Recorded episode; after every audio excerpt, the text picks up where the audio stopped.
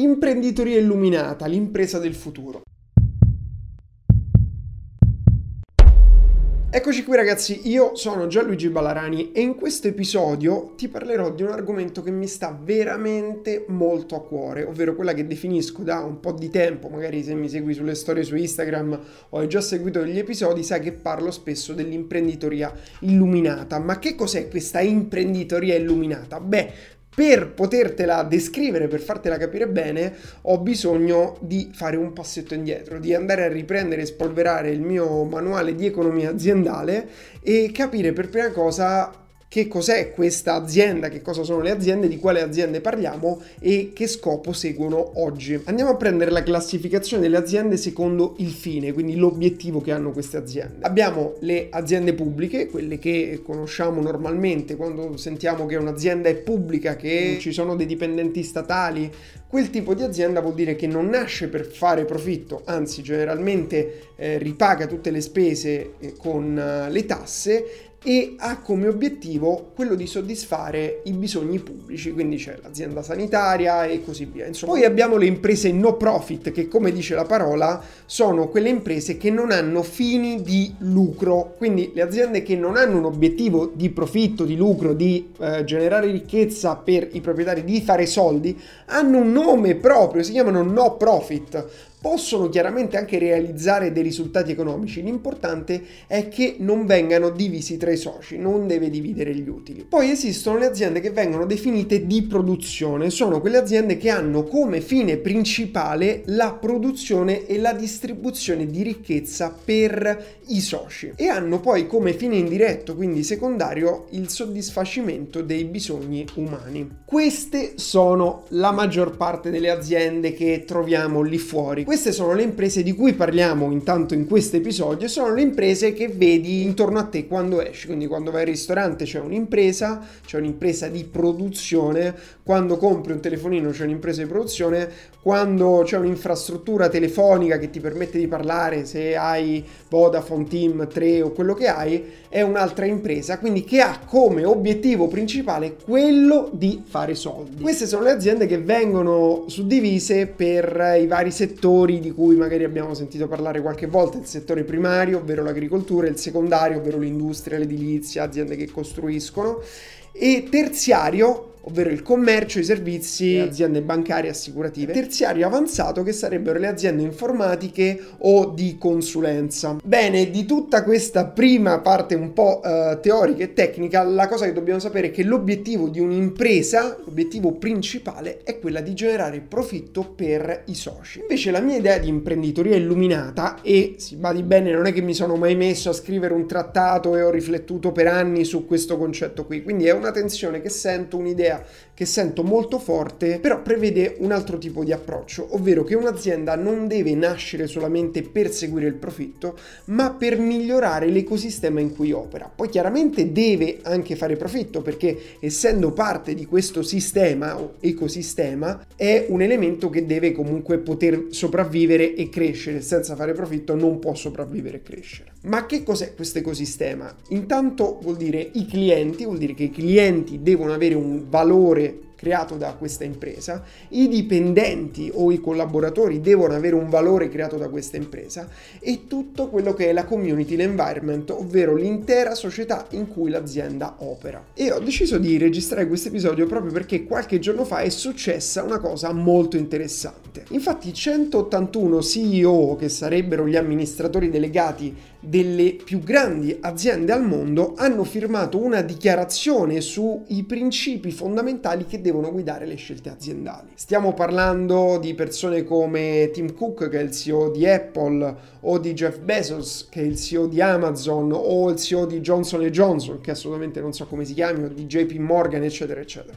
Quindi aziende che sono sotto gli occhi di tutti. Come vedi, sembra una sorta di Walk of Fame di Hollywood, tutte le firme di di questi importantissimi CEO. Questo documento è stato redatto dalla Business Roundtable, ovvero tavola rotonda, ed è un'associazione riservata esclusivamente ai CEO di grandi aziende che opera dal 1972 e fino al 1997, questa è la cosa interessante, nei principi di governance, quindi quelli che loro dichiaravano essere i principi guida delle aziende, quindi fino al 97 e che erano comunque sottoscritti dai più grandi CEO dell'America, davano come massima e principale, quasi potrei dire unica priorità, quella di fare l'interesse degli azionisti, ovvero gli shareholders che tradotto vuol dire fare la granella, ovvero l'importante è fare profitto. E questa semplice cosa che veramente può sembrare un espediente, il fatto di dire ah sì, noi siamo bravi, vogliamo fare i bravi, però dobbiamo fare un passetto indietro perché fino ad oggi eh, le imprese, soprattutto all'inizio del Novecento con l'inizio dell'era industriale, hanno fatto veramente grandi danni, anche se hanno portato grandissimi benefici. Quindi si tratta proprio di riuscire a prendere le cose cattive e eliminarle e prendere le cose buone e amplificarle. Questo secondo me è il concetto, come quando sono nate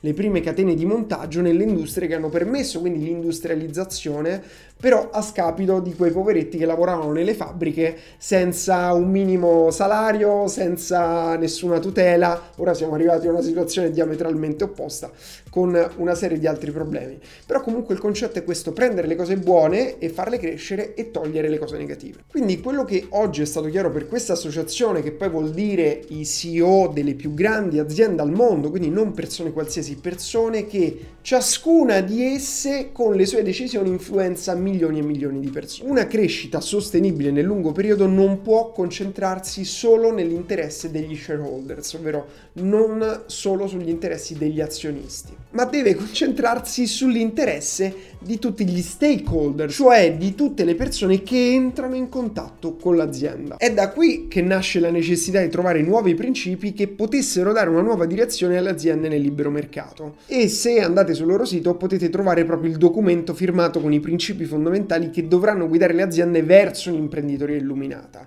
e voglio vederli insieme con voi vedere qualche esempio. Sono cinque principi fondamentali. Il primo è offrire valore reale ai clienti, il secondo è investire nei propri dipendenti e collaboratori, il terzo è trattare con i fornitori in modo equo ed etico, il quarto è supportare la comunità in cui l'azienda opera e il quinto è generare profitto a lungo termine per gli azionisti. Attenzione anche al concetto di lungo termine. Ma come li metteranno in pratica? Voglio scandagliare velocemente insieme a te quello che loro hanno dichiarato e degli esempi che sono stati portati. Quindi sempre sul loro sito, la Business Roundtable, troviamo alcuni esempi relativi ai principi guida per i dipendenti e la community.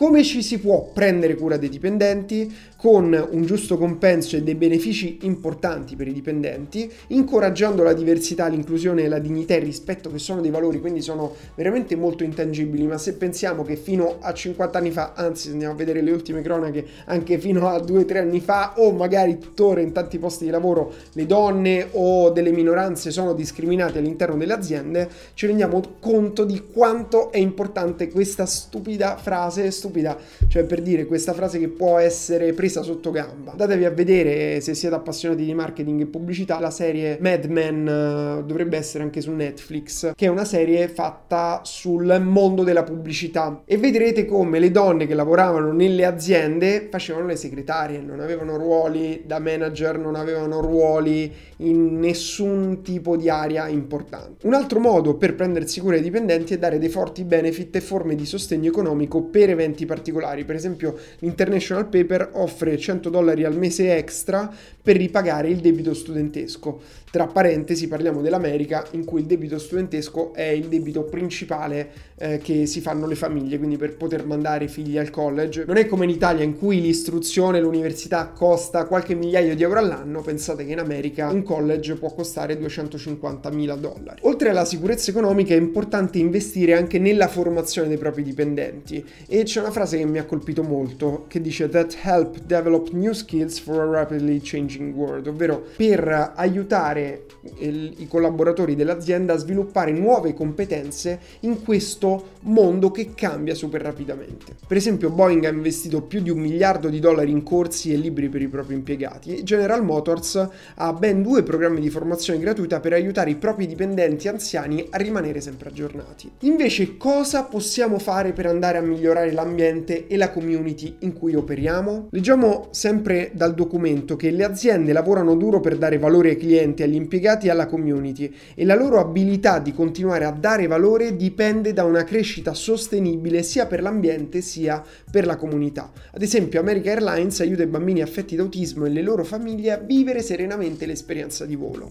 Oppure Motorola ha installato oltre un milione di rilevatori di fumo nelle zone a basso reddito in tutti gli Stati Uniti d'America. Dell ha piantato oltre un milione di alberi, ATT, che è una compagnia telefonica, ha investito 145.000 ore dei propri impiegati e 600 milioni per dare sostegno nei casi di catastrofi ambientali. Coca-Cola ha dichiarato che entro il 2020 i loro 14 ingredienti più utilizzati saranno presi da agricolture sostenibili. Dal 2013 la percentuale di ingredienti certificati da fonti sostenibili è salita dall'8% al 44%.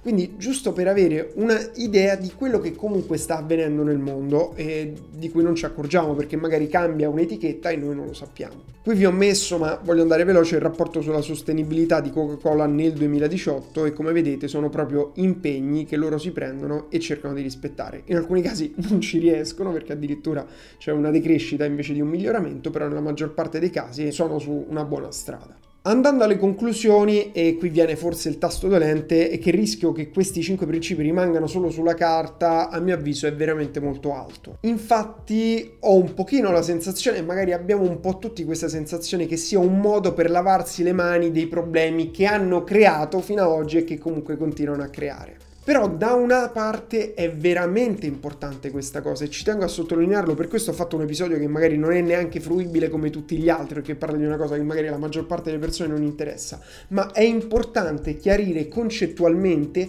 e dichiarare questi intenti, questi obiettivi per un'azienda. Perché se neanche ne parliamo, se neanche qualcuno dice ok, I stand for that, cioè neanche uno dice io voglio fare questo, allora è ovvio che non accadrà. Il primo modo per farlo accadere è intanto che delle persone dicano ok, effettivamente è una cosa importante, mettiamolo tra gli obiettivi. Poi sicuramente eh, è difficile che avverrà per queste aziende che sono già radicate. E poi diciamo l'amara analisi è che sicuramente eh, nonostante tutti questi programmi già in atto di molte grandi aziende, alcuni li abbiamo visti insieme, l'impostazione iniziale di questi colossi sarà sempre fare profitto. La vedo veramente difficile che un'azienda eh, prenda i suoi azionisti e dica scusate quest'anno riceverete il 50% del profitto in meno perché abbiamo deciso di dedicarlo a questo, questo, questo e quest'area. È veramente molto difficile perché io sono abituato a questo e quindi tutto quello che cambio diventa un minus, diventa un torto ai proprietari e dato che sono i proprietari alla fine che decidono è molto facile che questo non avvenga, è un po' il concetto dei parlamentari che si devono tagliare lo stipendio. Chi decide se il parlamentare si taglia lo stipendio? Il parlamentare e quindi va a finire che nessuno si taglia mai lo stipendio. Per esempio, per toccare proprio un tasto molto dolente di Data Giant, che sono alcune tra le aziende più grandi al mondo, come Facebook per esempio, sono aziende che fanno gran parte del loro profitto perché in realtà non pagano una risorsa. Questa è una mia battaglia personale, una mia ma nostre, tutte le persone che vogliono combattere con noi, che, a cui stiamo lavorando con il progetto U di Human Data Income, ovvero permettere alle persone di avere il giusto compenso quando un'azienda sfrutta i nostri dati per fare un profitto. Quindi, secondo la nostra visione, noi dovremmo ricevere una parte di quel profitto. È come se un'azienda produce una torta di mele, viene a prendere le mele da te, che è l'albero delle mele, e non te le paga. Non ha senso questa cosa qui. O ci danno delle cosette in cambio. Quindi è molto difficile che domani arrivi Facebook e dice ragazzi, va dagli azionisti e dice da domani il 50% del nostro profitto, il 70% del nostro profitto lo ridistribuiamo tra i nostri utenti perché in realtà gli stiamo sottraendo i loro dati e valgono più di quello che gli stiamo dando in cambio. Molto molto molto difficile, per non dire impossibile.